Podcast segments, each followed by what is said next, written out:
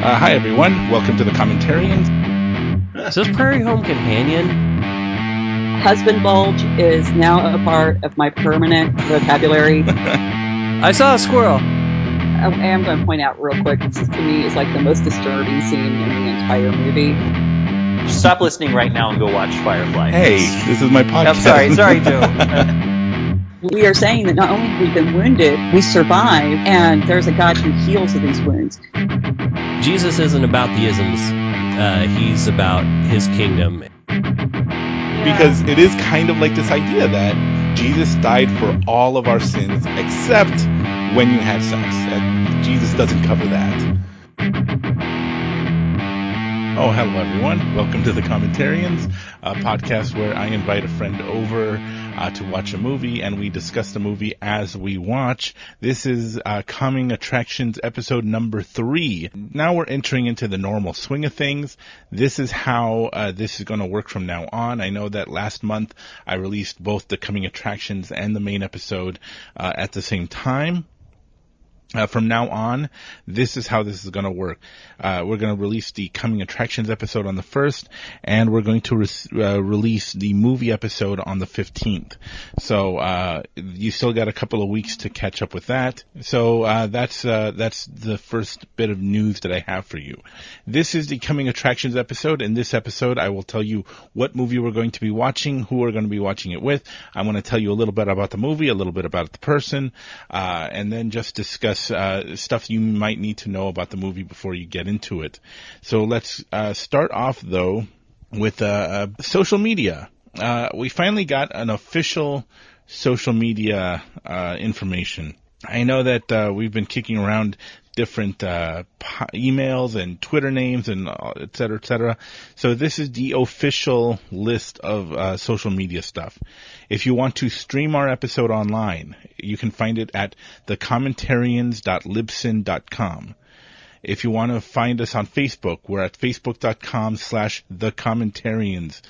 Uh, if you want to find us on Instagram, find us on instagram.com slash thecommentarianspod. If you want to email us, uh, email us at commentarianspod at gmail.com. That is commentarianspod, not the commentarianspod.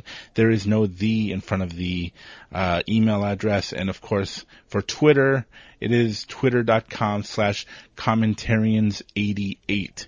Why 88? Because it's how fast the DeLorean needs to go to go back to the future. Figured it'd be a nice little, uh, uh, movie tie-in there. So, uh, commentarians 88 on Twitter. Okay, uh, and finally, one last bit of news is um, there's a new podcast coming out uh, on, uh, or I suppose when you're hearing this, it came out yesterday. On October 31st, a new podcast is released called Sinister Sisters Pod. It is for women who love horror, uh, and they discuss a variety of horror-related topics such as books, movies, comics, and TV. Uh, so far, uh, just like seeing what they've been posting on Twitter and stuff, they seem really, really cool. Uh, they are a podcast, a new podcast coming out, so I want to help them out. I want to get the name, their word out there about these ladies because it sounds like it's going to be a great podcast. By now, I would have already heard it, and I'm sure it is wonderful. So uh, check them out, Sinister Sisters. You can find them on iTunes uh, and anywhere uh, podcasts are found. So let's get into the movie now. Okay, so what movie are we going to be watching this month? None other than uh, Disney's Moana from 2016, uh, and it, we are going to watch it with Nathan Underwood, who is a writer. You can find his uh, Facebook page on facebook.com/slash n8misc. That is uh, facebook.com slash n, then the let, then the number eight, uh, then M I S C. Uh, and he is currently writing a book which will be released uh, in the next couple of months called "Are You Worshipping?" Uh, it seems like it's going to be a really fun and entertaining book. Uh, I've read other bits of his writings and he's really, really great at it. So I can't wait for this book to officially be released. It sounds like it's going to be great. Uh, Nathan is a friend of mine. I'm helping him, uh, giving him advice on how to start a podcast. He's helped me tremendously. He actually came up with the name, the Commentarians. Uh, so uh, kudos to him for that. I really appreciate it. Uh, so he's the one sitting in uh, to watch Moana with me and discuss it. So let's get to know the movie. Moana, released in 2016, according to IMDb, in ancient Polynesia, when a terrible curse incurred by the demigod Maui reaches Moana's island, she answers the ocean's call to seek out the demigod to set things right.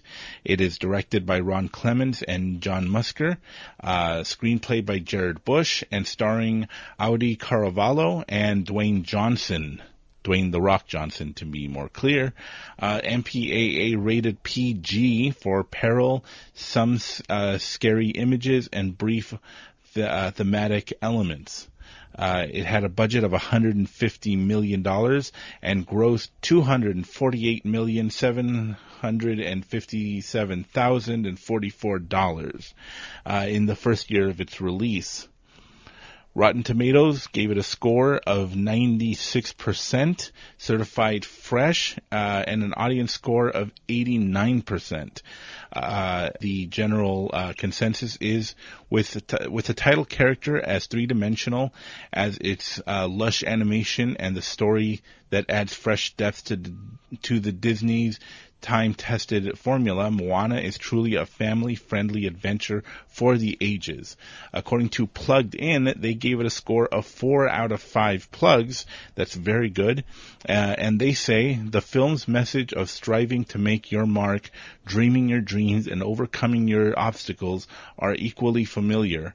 Those themes definitely reinforce the film's upbeat and unmiss, uh, and unmissable girl power vibes, but not so much that young boys would likely be too put off by it. Meanwhile, parents are th- treated to yet another popcorn munching pick full of fantastic magic, seasoned with do the right thing uh, wishes and just a dash of buy this Disney plush toy commercialism. Um, the movie's mythological milieu, they, or they go on to say, the movie's mythological milieu perils what we might, parallels what we might expect to see in similar stories about Greek or Roman gods and goddesses. But for Christian parents who want to engage fully with this fam- with this film's narrative, there are plenty of compare and contrast observations to be made about how Moana's spiritual outlook overlaps a bit with Christianity and where it differs significantly from it. So that's your reviews for the movies. Uh, and uh, finally, I wanted to let you know about uh, a Vanity Fair article uh, that I'm going to post on the Facebook page and in the uh, in the show notes, uh, so you can follow that. Vanity Fair wrote a whole story about the production of Moana, basically how the the directors of the movie, when they brought it to Disney uh, Disney kind of uh, had a little bit of pause for making a movie from a you know a Polynesian culture because Disney has a reputation of not being very sensitive to other cultures. Uh, we have um, Peter Pan's "What Would the Red Man Say?" Uh, we have Aladdin, and just when they when they depict other cultures, other people, they don't usually use people, voice actors from that uh, race or or or nationality, and so it just doesn't come off right. And then they use, uh, they kind of, they have in the past been really condescending to other cultures. So uh, they were really they really had a lot of pause about uh, making a movie like this one. So they told the directors, uh, John Musker and Ron Clements, that they had to travel to the Polynesian islands and study the culture, talk to people, uh, figure out how to make this movie not just uh, culturally accurate, but also culturally uh, respectful. And so that's what they did. They went and they got together with a bunch of uh, anthropologists and cultural uh, practitioners. Actually, let me read this excerpt from the Vanity Fair article. Musker and Clements, uh, 2011 trip to Polynesia, the first of many, led to the birth of what they would later name the Oceanic Trust, consisting of a group of anthropologists, cultural pe- practitioners, historians, linguists, choreographers from islands including Samoa, uh, Tahiti, and Fiji. This group was in, integral in shaping some of the finest details uh, of Moana, from character design to song lyrics, and they certainly understand the skeptics who raised eyebrows when the marketing materials from Moana were first re- released. Uh, so, so as I just read, they really wanted to be respectful of the culture and not offend them. And so uh, this article talks about things like how Maui, the Dwayne the Rock Johnson's character, how his first design was a short, fat, bald, you know, demigod, kind of the same basic idea, just short, fat, and bald. Uh, and so the Polynesian people that they were talking to said that that's not at all what they pictured as far as Maui, because Maui was a really strong guy, so he should appear like a strong character. Also, a lot of his power comes from his hair. And so the uh, CGI department really didn't want to animate hair because it's really, really hard. But because it was so important culturally, they added it to Maui. Um, and so now we have the character that, of Maui that we have today. Uh, other things were like even like funny things like uh, there's a scene where Moana uh, has a vision of her ancestors uh, being voyagers and they're sailing these giant boats far far into the ocean and at first those characters those uh, those ancestors of hers wore beautiful head head dresses and face paint and uh, you know these cultural clothing that were accurate, uh, certainly to the culture, but they were informed that that is not what they would wear to go out fishing or sailing. Uh, so they had to change the outfits that they would be sa- sailing in just to be more accurate uh, to what they would do. Uh, what they would actually wear when they went out fishing. And so now we have that in the movie. Uh, and then uh, finally, of course, was were the voice actors that they used. They used people from the region, uh, Samoans and uh, people from Fiji and uh, people from New Zealand. They again a lot of things in Hollywood, a lot of movies in Hollywood, kind of. Um, use white characters or white actors to play minority characters, and it's a little offensive so uh, I remember Kubo and the Two Strings, I think it was called, uh, was uh, a, a, movie based in uh, I forget where, um, J- Japan maybe.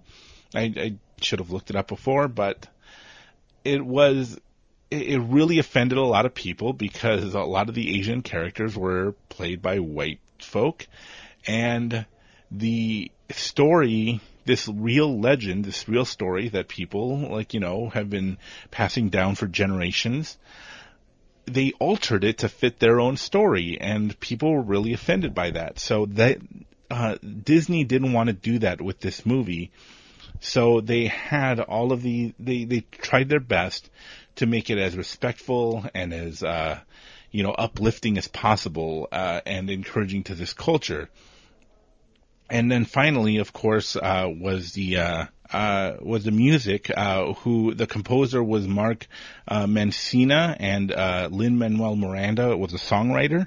They they they brought on Opetaia Foa'i, who who was Samoan, and he wrote a lot of the non-English lyrics to a lot of the music. So he helped in crafting the music for the for the movie to really add that extra little cultural uh, beauty to this movie, uh, beauty and accuracy to this movie. So again, uh, wonderful movie. I'm a big fan. Um, what we a little bit of information about the recording, which we already did. A few problems. So there's a scratching throughout the whole episode that I couldn't get rid of. I thought I heard it at the beginning and I tried to fix it and I thought I did, but then it just, uh, listening back, I could hear it throughout the whole episode. So I apologize for that. I hope it's not too annoying. Uh, also, this is my fault.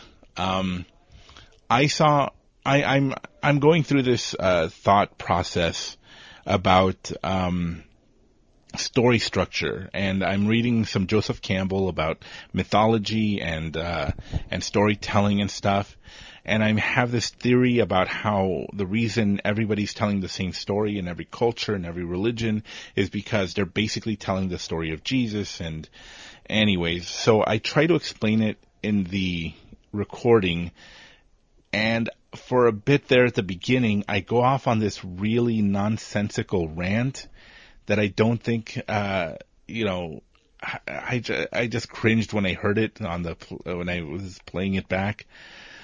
So I hope you don't mind it. It's, I hope it's not too terrible. I hope you forgive me for that. Um, but, uh, yeah, anyways, as soon as you get past it, everything else is great. We had great conversations about it. And then I, even later on, when I go back to the theory, I actually explain it better. And I, I just think that it's, uh, it turned out okay. I think it, I hope you guys like the episode. Uh, but that's about it. Uh, that's all I have for you. Uh, thank you guys for listening. I hope you like the movie.